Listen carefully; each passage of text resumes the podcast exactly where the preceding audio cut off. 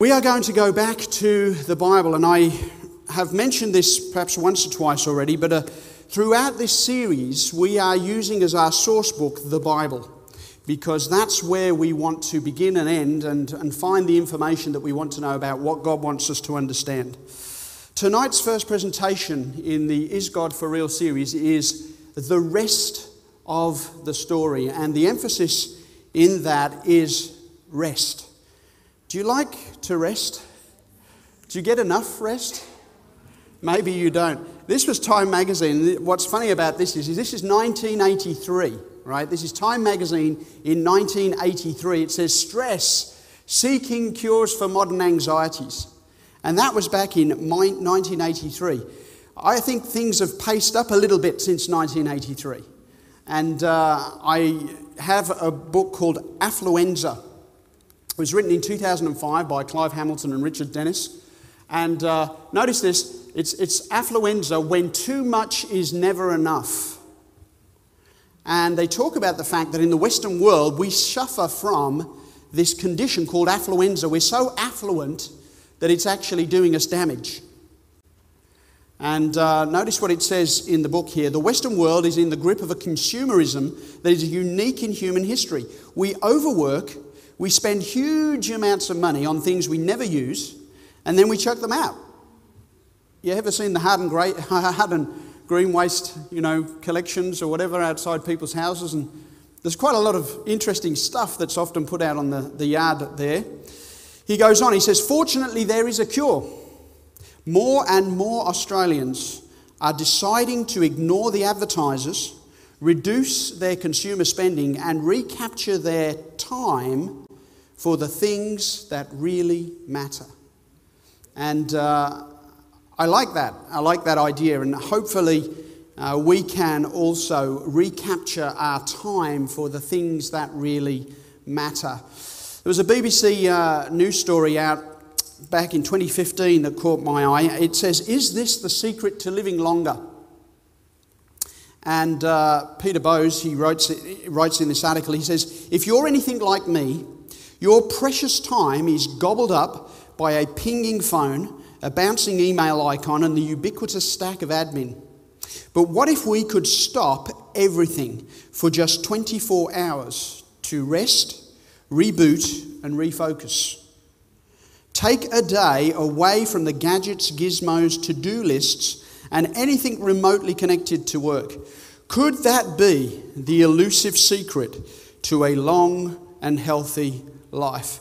I thought that was a fascinating piece from a BBC reporter, and that's what we're going to look into tonight. We're going to look at is it possible for us to take that 24 hours, that one day in a week, where we take time out and reconsider the important things in life. In our last presentation, we talked about the Ten Commandments, and we remember the words of Jesus, who said to his disciples, If you love me, keep my commandments. God is calling us to do that. He knows that it's good for us. And we talked about the Ten Commandments written in stone by the finger of God.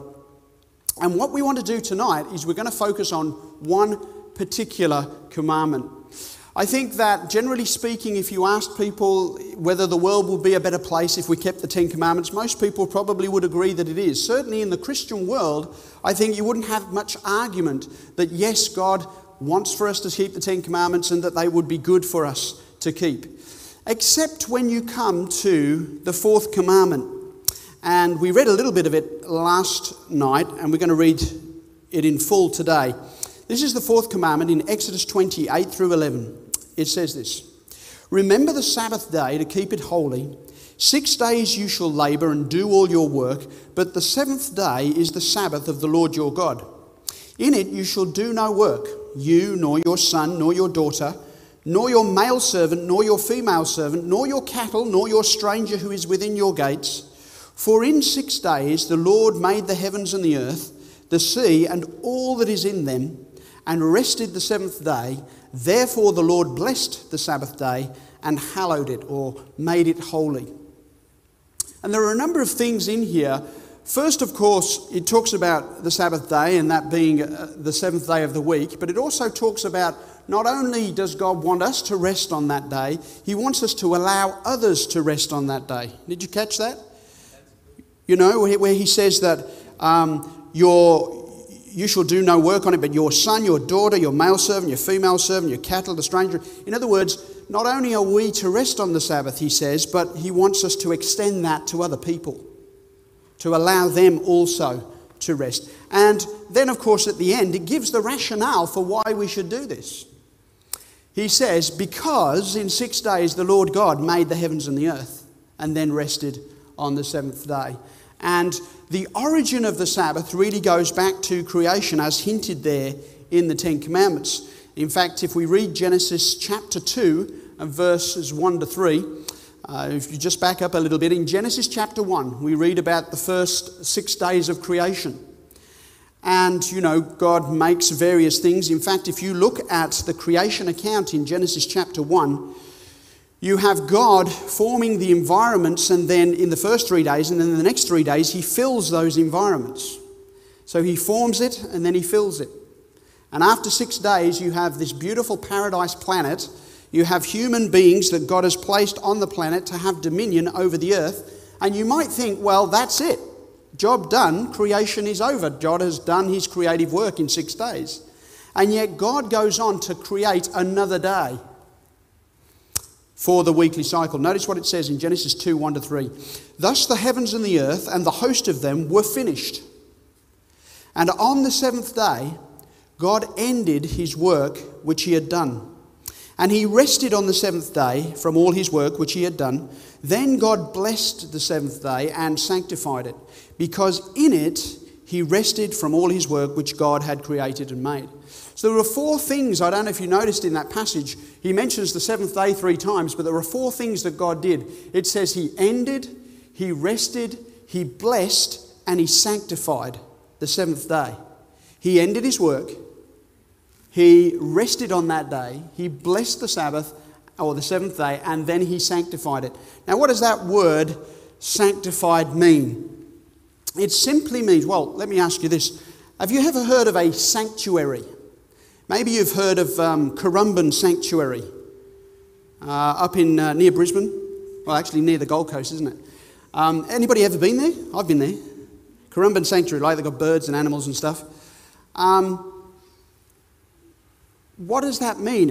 What is a sanctuary? A sanctuary, literally, it's a place set apart for some specific purpose. That Currumbin Sanctuary is a place set apart for those birds and animals. Something that is sanctified is something that is set apart for a specific purpose. And so when the Sabbath was set apart, it was set aside for a holy use. That's what the Sabbath was set aside for. And we notice it back there at the end of creation week. By the way, when you think about the week, the days of the week, this is really the Bible is the only place you can trace the seven day week to. Uh, if you think about our days, our months, our years, they're all tied to astronomical cycles, right? So, our days of the week, it takes about how long for the earth to spin? 24 hours, right? About 24 hours for the earth to spin once, and we call that a day. And then the moon, uh, the moon, the month. Where do we get the month from? Oh, yeah, it's the month, right? The moon goes around the earth about once every 29 days, and that's basically what the months were based on, right?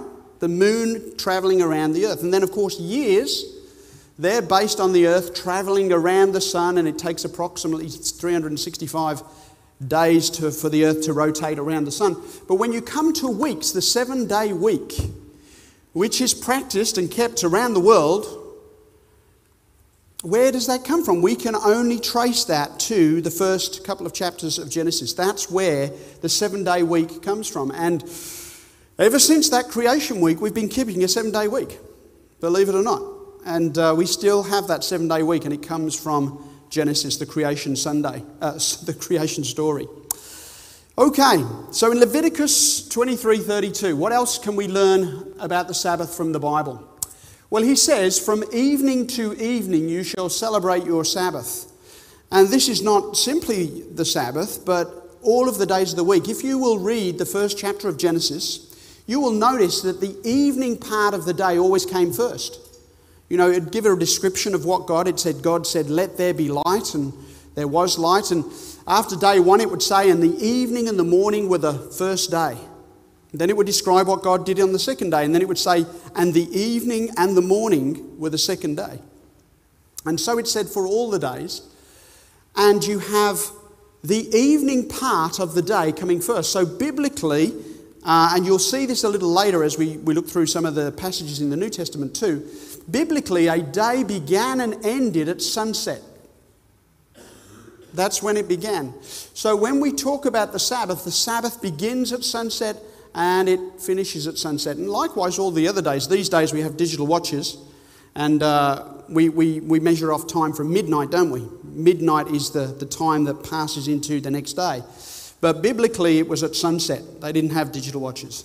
And so it was easier to see when the sun went down. Sunset was the time when Sabbath began and ended.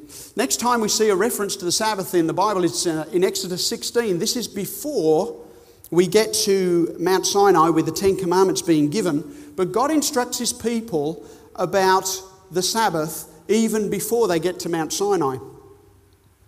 God had delivered the children of Israel under the leadership of Moses out of Egypt. They came and they were in the wilderness. And there wasn't an awful lot to eat in the wilderness, so God rained down manna from heaven for them to eat miraculously. He actually did that for a 40 year period.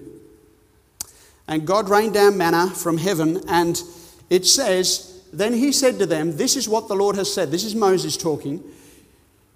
He says, Tomorrow is a Sabbath rest, a holy Sabbath to the Lord. Bake what you will bake today, boil what you will boil, and lay it for yourselves all that remains to be kept until morning. And then he says, Then Moses said, Eat that today. So, in other words, God would rain down manna from heaven on six days of the week, but on the seventh day there'd be none. And God was saying, Gather extra on the sixth day of the week, so you'll have some left over for the seventh day of the week. And that's what they did.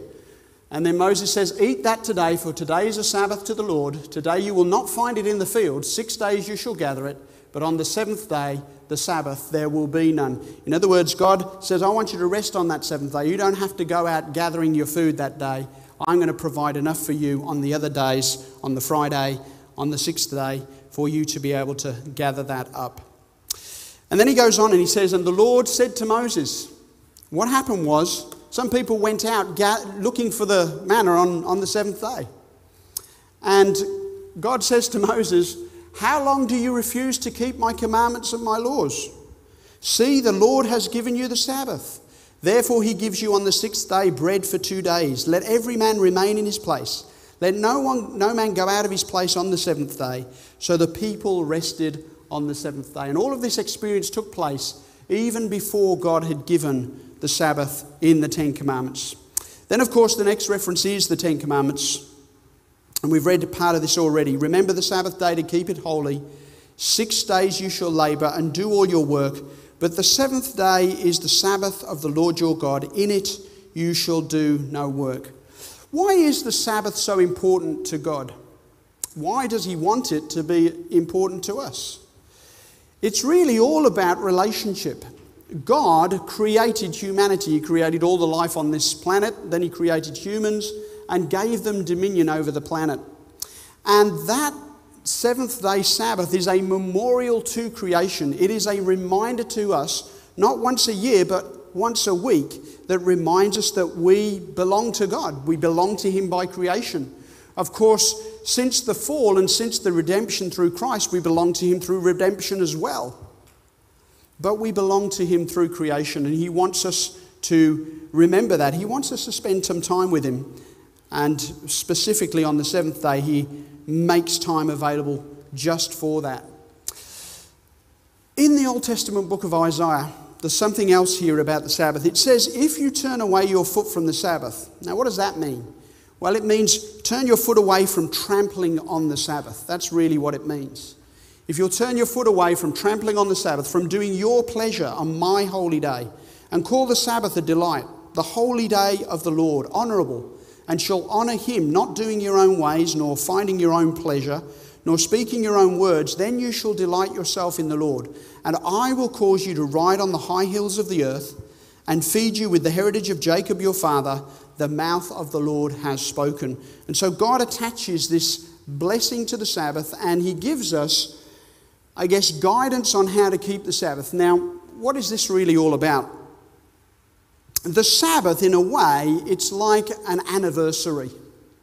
We mentioned before that it's a memorial to the fact that God created in six days, then he rested. And this memorial comes round every week. And it's like a date that God sets with us. He says, You find the place, I set the time, and we're going to get together once a week. And we're going to spend quality time together. Can you imagine going out with uh, someone you care about and say you uh, maybe you go out to dinner and uh, you know, the waiter or waitress comes, you order the food, and she goes away. And then somebody pulls out their phone and they say, Do you mind if I watch the game while we're here? You can imagine that if you're the other person, you're probably thinking, Well, I can't mean very much to this person because they're more interested in what they can see on their phone than they are having a conversation with me across the table. In other words, God is saying in this passage, let's put all distractions aside so that we can have some quality time together where we can communicate and build this relationship between you and I. That's really what it's all about. It's like a date with God every single week. If we stick here in Isaiah, in chapter 56, verses 6 and 7, it says something here because some people believe, well, the Sabbath, surely that was a Jewish institution. And we're going to find out what the Bible says about that. But notice what it says here. Also, the sons of the foreigner. This is God talking to his people, the children of Israel. But he's saying, also the sons of the foreigner who join themselves to the Lord to serve him and to love the name of the Lord, to be his servants. Everyone who keeps from defiling the Sabbath and holds fast my covenant, even them I will bring to my holy mountain and make them joyful in my house of prayer. Their burnt offerings and their sacrifices will be accepted on my altar, for my house shall be called a house of prayer for all nations. You know, Jesus once picked up these words and he talked about the house of the Lord should be a house of prayer for all nations, right? He uh, remembered that. And God is saying that Whoever wants to join themselves to the Lord and to keep the Sabbath, then he will accept them as his own people. Sometimes people will say, well, the Sabbath is just a Jewish Sabbath, right? The Sabbath is a Jewish day. Where in the Bible is the seventh day called the Sabbath of the Jews? That's not a rhetorical question. The reality is, it, there's nowhere in the Bible that it says that. In fact, when we come to the New Testament and we see the words of Jesus, it says, He said to them, The Sabbath was made for man and not man for the Sabbath. When Jesus uses this word, when he says the Sabbath was made for man, he says, Well, you know, what about all the women? The word he uses for man there is anthropos, it means mankind, right? So Jesus is saying, The Sabbath was made for mankind and not mankind for the Sabbath. In other words, God did not create human beings just to keep a law that He was about to give them. Rather, He made the law for the blessing of the human beings He had created. You know, so Jesus is saying the Sabbath was made for mankind, not mankind for the Sabbath. When Jesus was here on earth, he encountered a lot of controversy regarding the Sabbath. And that was because Jesus had to rescue the Sabbath from the traditions of men that had been placed around it. In other words, God had given laws, but then human beings, in their uh, desire to protect those laws, had put another law around that law. And then others would come along and they put another law around that law. And then others would come along and they put another law around that law to make sure that you couldn't possibly break that law because you couldn't even get to it. Um, and what that did is it created a situation where the Sabbath was becoming a burden, not a blessing. And God had always intended the Sabbath to be a blessing and not a burden. Notice what uh, well, let me just deal with this verse. You know, we talk about is the Sabbath the Sabbath of the Jews? Well, not according to Jesus. He says the Sabbath was made for man and not man for the Sabbath. By the way, if we go back to creation with Adam and Eve, and God first blessed and sanctified the seventh day of the week back then, how many people were on the earth? Only the two, right? Adam and Eve. Anybody here related to Adam and Eve? Yeah, that's right. All of us, right? Every one of us. We're all related. So it's basically the Sabbath was given for the family of God, the humanity, right? Not just the Jewish people. It was right back there at the beginning. And, uh, you know, the Sabbath is not the Sabbath of the Jews. It's not the Sabbath of me. It's not the Sabbath of you. The Bible tells us it's the Sabbath of the Lord. But the seventh day is the Sabbath of the Lord your God. That's who it belongs to. It's kind of like if, uh, if I have a birthday and you forget to send me a birthday card, your forgetting or even your deliberate neglect doesn't negate the fact that it's still my birthday, right? I mean, the fact uh, whether you remember it or not, whether you even know about it or not, doesn't negate the fact that I have a birthday. And likewise, God has a Sabbath, whether we remember it or not, that's entirely up to us. But God has a day that God has blessed, sanctified, and made holy, and that is the seventh day Sabbath. You know, sometimes people will read this verse in the book of Revelation, chapter 1 and verse 10. It says, I was in the Spirit. John is writing. He says, I was in the Spirit on the Lord's day, and I heard behind me a loud voice as of a trumpet. And people say, Ah, John was in the Spirit on the Lord's day. Well, what day would that be? Well, we've already discovered in the Bible that the Lord's Day is the Sabbath. It's the seventh day Sabbath. That's what the Lord's Day is. And you might be thinking, yeah, but I, am sure I've heard something else about the Lord's Day. We'll, t- we'll, we'll talk about that later this evening. We'll cover that later this evening. But the Lord's Day biblically is the Sabbath day. And Jesus said, For the Son of Man, and that was a reference to himself. Remember, we mentioned that last night when we talked about the judgment to the Son of Man. He says, The Son of Man is Lord even of the Sabbath. Jesus is saying, I am Lord of the Sabbath. So that's what he's telling us.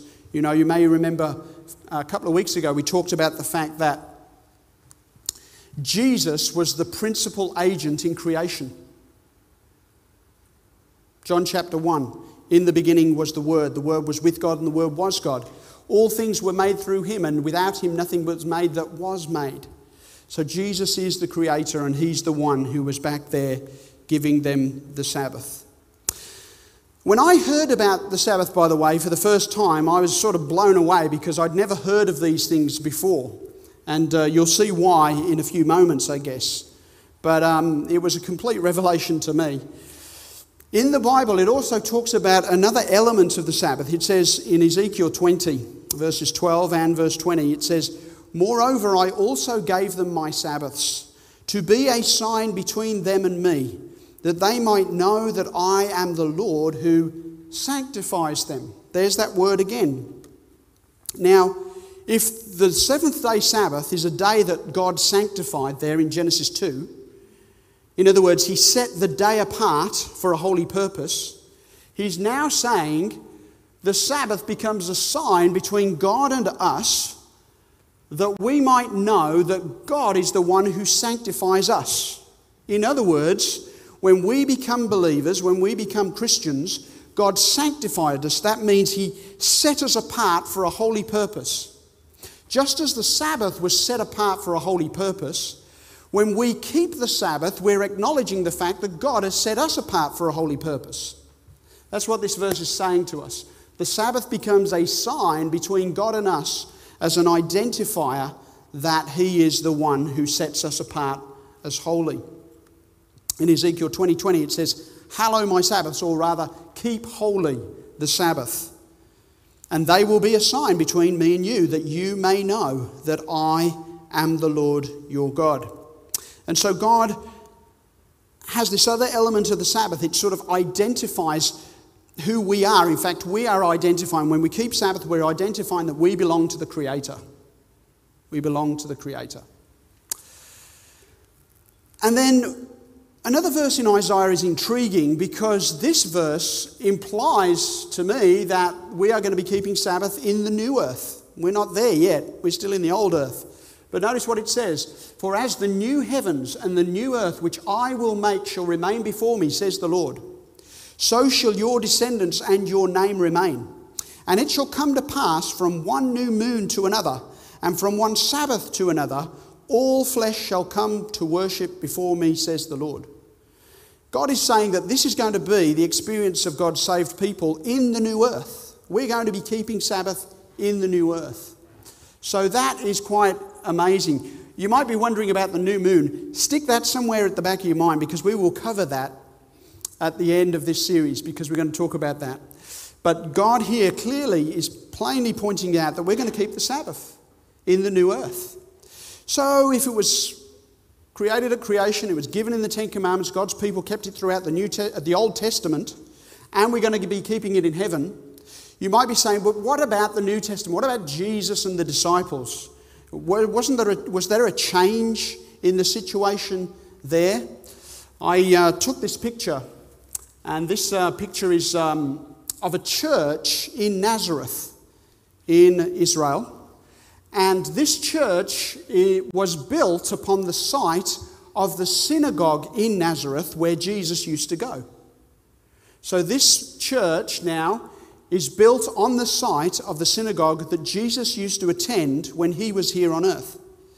And we find this in Luke chapter 4, verse 16. It says, So he, Jesus, came to Nazareth, where he had been brought up. And as his custom was, he went into the synagogue on the Sabbath day and stood up to read. So, here in the New Testament, we have a description of Jesus going to the synagogue on the Sabbath day. And not only is he just visiting there, it says it was his custom. That means it's something he practiced on a regular basis. And he's not just popping in and then popping out, he's participating in the worship. It says he stood up to read.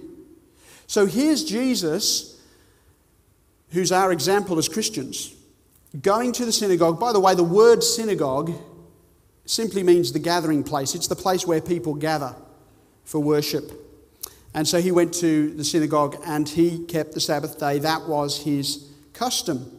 Uh, in Luke 4 31 to 32, it says, Then he went down to Capernaum, another city, a city of Galilee, a different place and he was teaching them on the Sabbaths. And they were astonished at his teaching, for his word was with authority. So Jesus would go there and he would teach. In fact, there's a, at Capernaum, again, there is the ruins of a synagogue there that you can go to, and that is the site where that synagogue was. Jesus taught on the Sabbath.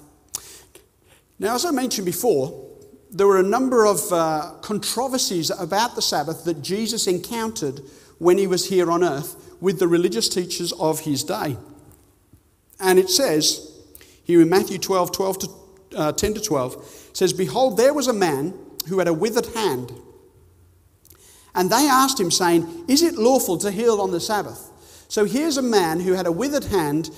It's the Sabbath day, and they're saying to Jesus, is it lawful? Can, are you allowed to heal people on the Sabbath? And Jesus, because they had basically said, you can't do any work.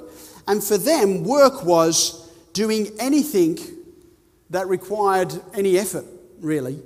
Um, and they'd sort of restricted people's movements so those, although, as though that God was pleased if they just sat by and watched people suffer. And God did not intend that. And it says that they might accuse him. You'll notice this, they don't really care about the man, they're just trying to trick Jesus.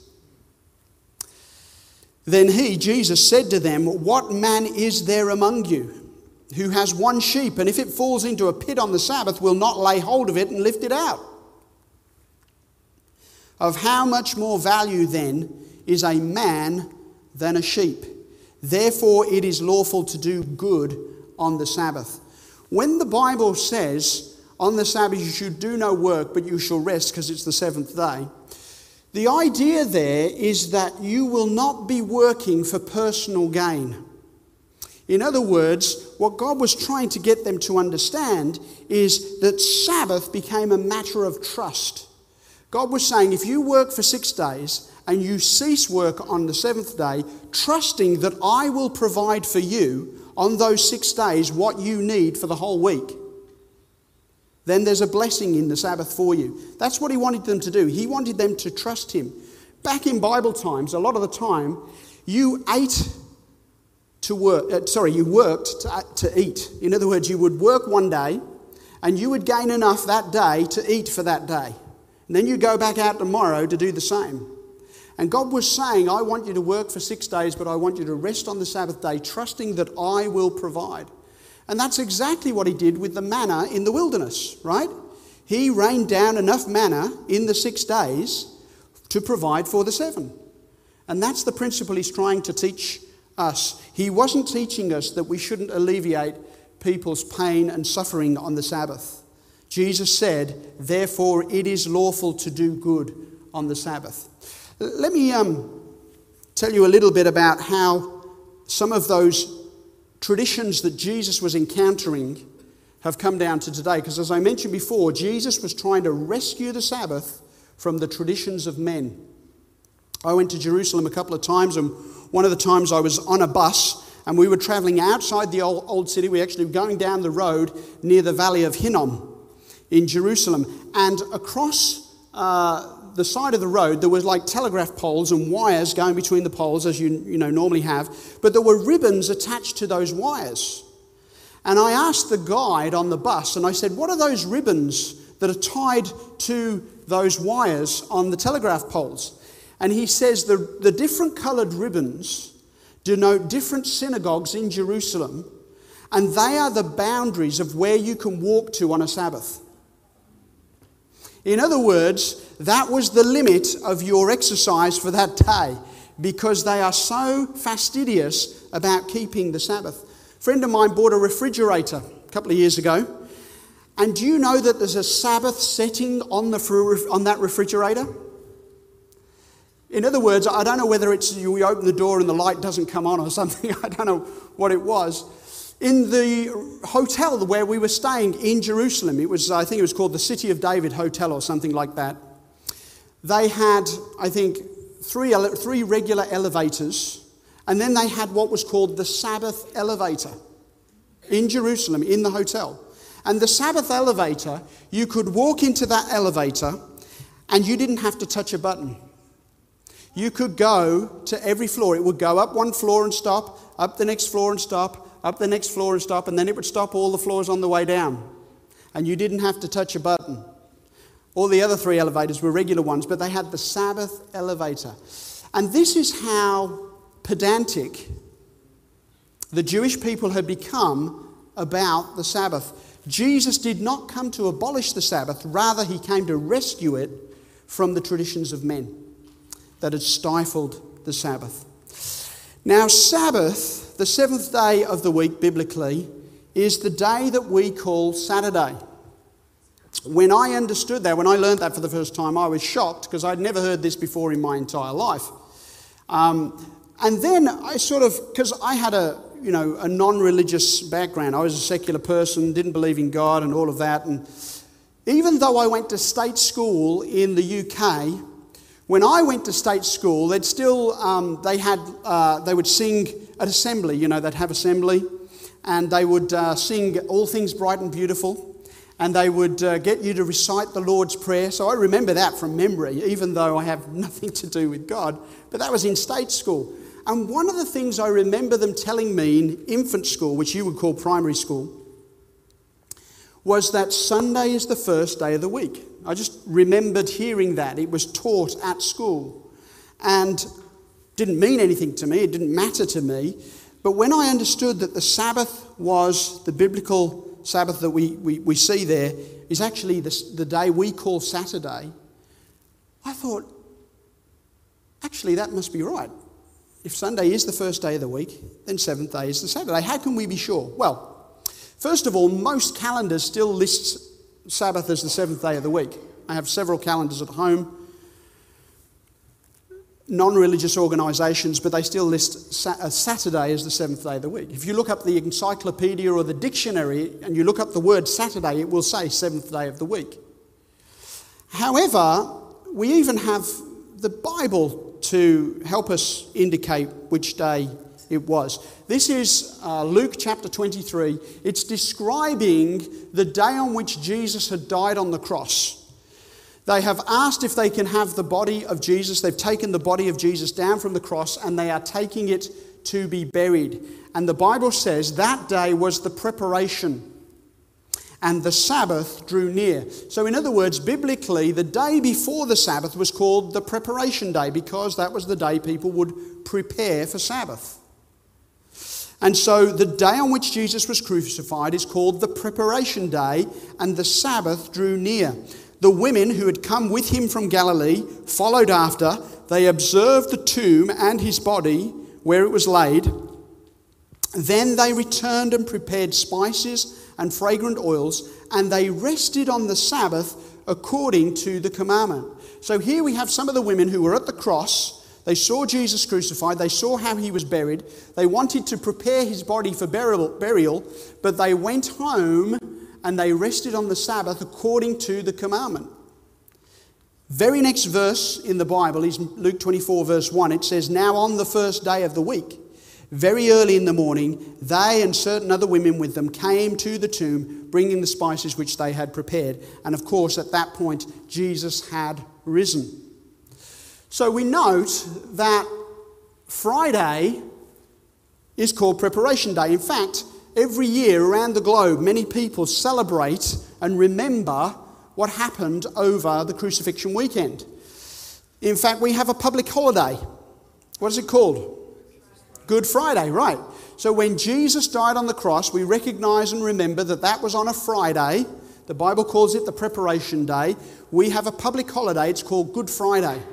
There are, as you know, probably our principal holidays in this country, the two major ones are Christmas and Easter, right? And we have lots of other single days. But at Christmas time, you have two days off Christmas Day and Boxing Day. And then at Easter time, you've got two days off too, don't you? You have Friday, and then they give you Monday in lieu of the Sunday, which is already a day off, right? So, Friday, we understand Jesus was crucified on a Friday. The Bible says, well, yeah, let me pause here. When Jesus died on a Friday, it was Friday afternoon. We already read that it was the preparation day and that the Sabbath drew near. And we noted before that Sabbath actually begins at what time of day? Sunset, right. So they're approaching sunset. It's Friday afternoon. Jesus has died on the cross. As he dies on the cross, he says, It is finished. Which is very interesting because at the end of creation week, God says, It is ended. And the end of salvation week, he says, It is finished. He dies on the cross. And if you think about it, Jesus even rested in his death on the Sabbath. He dies on the Friday, he rests in the tomb all day Sabbath, and then he rises to go back to work on the first day of the week. Friday was the preparation day. We know Jesus died on a Friday. The next day, it says, was the Sabbath. Well, that has to be Saturday. And then Sunday, the first day of the week, Jesus rose from the grave and went back to work for you and me.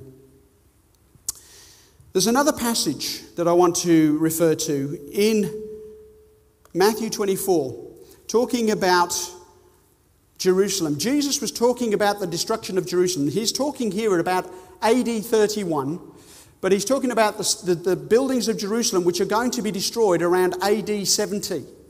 And he's talking to his followers and he's saying, when that happens, when Jerusalem is destroyed, he says, pray that your flight may not be in winter or on the Sabbath. In other words, AD 31, just before he goes to the cross, Jesus is saying to his disciples, in about 40 years' time, Jerusalem's going to be destroyed. But remember my words because I want you to be protected from that. When you see it, you're surrounded by armies, I want you to get out. And he says, I pray that your flight may not be in winter because the weather conditions would be difficult and that it may not be on the Sabbath. Why? Because on the Sabbath they would close the gates of Jerusalem because they had no trading on that day. The point being, Jesus expected his followers to be keeping the Sabbath 40 years after the cross. I hope you grasp that. 40 years after the cross, Jesus is warning his disciples I know you'll be keeping Sabbath. Pray that your flight from Jerusalem is not in the winter or on the Sabbath. Very plainly, Jesus expected his disciples still to be keeping Sabbath after the cross. And indeed, they did. We can look in the book of Acts at the actions of Paul and the other disciples. This is uh, Acts chapter 17, 1 and 2. Now, when they had passed through Amphipolis and Apollonia, they came to Thessalonica. That's in northern Greece. I've actually been to Thessalonica. I even got on a, I got on a train going in the wrong direction at Thessalonica. Thankfully, I got off before it moved. But anyway, now they came to Thessalonica. There was there a synagogue of the Jews. Then Paul, as his custom was, went into them and for three Sabbaths reasoned with them from the scriptures. Paul's custom was keeping the Sabbath. He had had a dramatic conversion.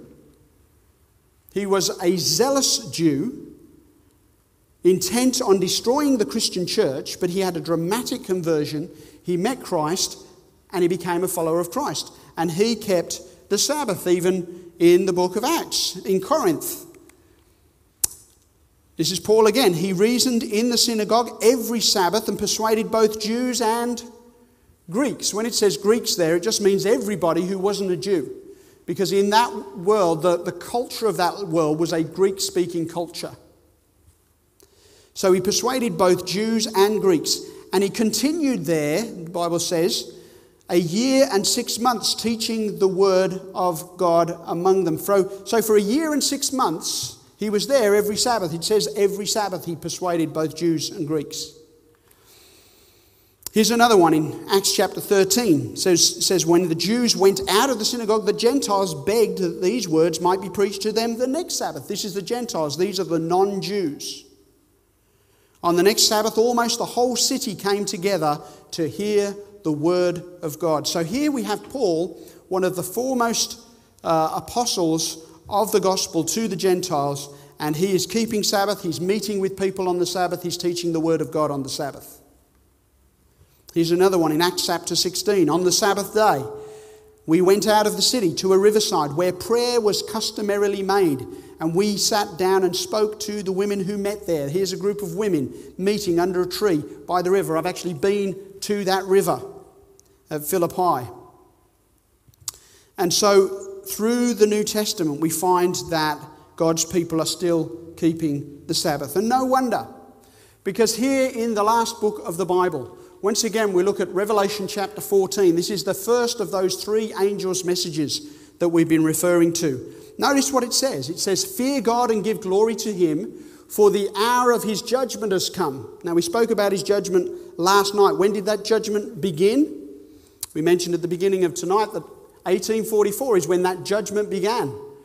The, fear God, give glory to Him, the hour of His judgment has come, and worship Him who made heaven and earth, the sea, and springs of waters. In other words, worship Him who is the Creator. That's what it says. By the way, these words here worship Him who made heaven and earth, the sea, and springs of waters. I have a copy of the Greek New Testament. And in that copy of the Greek New Testament, there is a note that says this passage here is a reference to Exodus chapter 20 and the Sabbath commandment, the fourth commandment. In other words, these words come from that passage. So here we have a message given that, that began to be given in 1844 that God is calling people to remember Him as the Creator. And one of the principal ways that we do that is keeping the Sabbath. By the way, isn't that fascinating when you consider that Charles Darwin's Origin of Species was published in 1859? And since that time, the world has been flooded with the notion that God did not actually create. And here God is calling us back to the belief that He is the creator. He's the one who made the heavens and the earth, the sea, and the springs of water. God's timing is perfect. It's no accident that God placed this call back to the Creator at that time. Furthermore, In Revelation 14:12 it says, "Here is the patience of the saints, here are those who keep the commandments of God and the faith of Jesus." Does God only want us to keep 9 of his commandments? Or does he expect us to keep all 10? And wouldn't it be strange that God would not want us to keep the one commandment that reminds us that he's the creator and that we can have a living relationship with him? It makes perfect sense.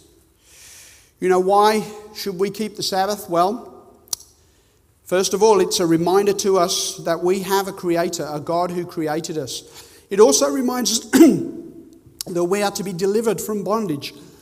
Excuse me. In the Bible, the Ten Commandments are actually repeated. They're in Exodus, but they're also in Deuteronomy. And in Deuteronomy, instead of reminding us of the Creator, it reminds us that we were delivered out of bondage. It's God who sets us free. Of course, the Sabbath can provide uh, physical rest, it provides us with spiritual rest, resting in Christ. It's a symbol of loyalty. It identifies God's people according to the Bible. It's a symbol of heavenly rest to come. And of course, it represents obedience to one of God's commandments. Jesus said, If you love me, keep my commandments. And that would include the Sabbath. Jesus said in Matthew 11, He said, Come to me, all of you who labor and are heavy laden, and I will give you rest. The very next verses after that are Matthew chapter 12, and there's an example there of how to keep the Sabbath. It's very interesting that that verse, I will give you rest, precedes a passage about the Sabbath. God wants us to enjoy the Sabbath with Him. He wants us to remember who He is in our lives and He's given us the Sabbath for that purpose. Do you want to keep the Sabbath? Do you want to enrich your relationship with God? Do you want to receive the rest that God intends for you? He's given you the Sabbath as a gift tonight.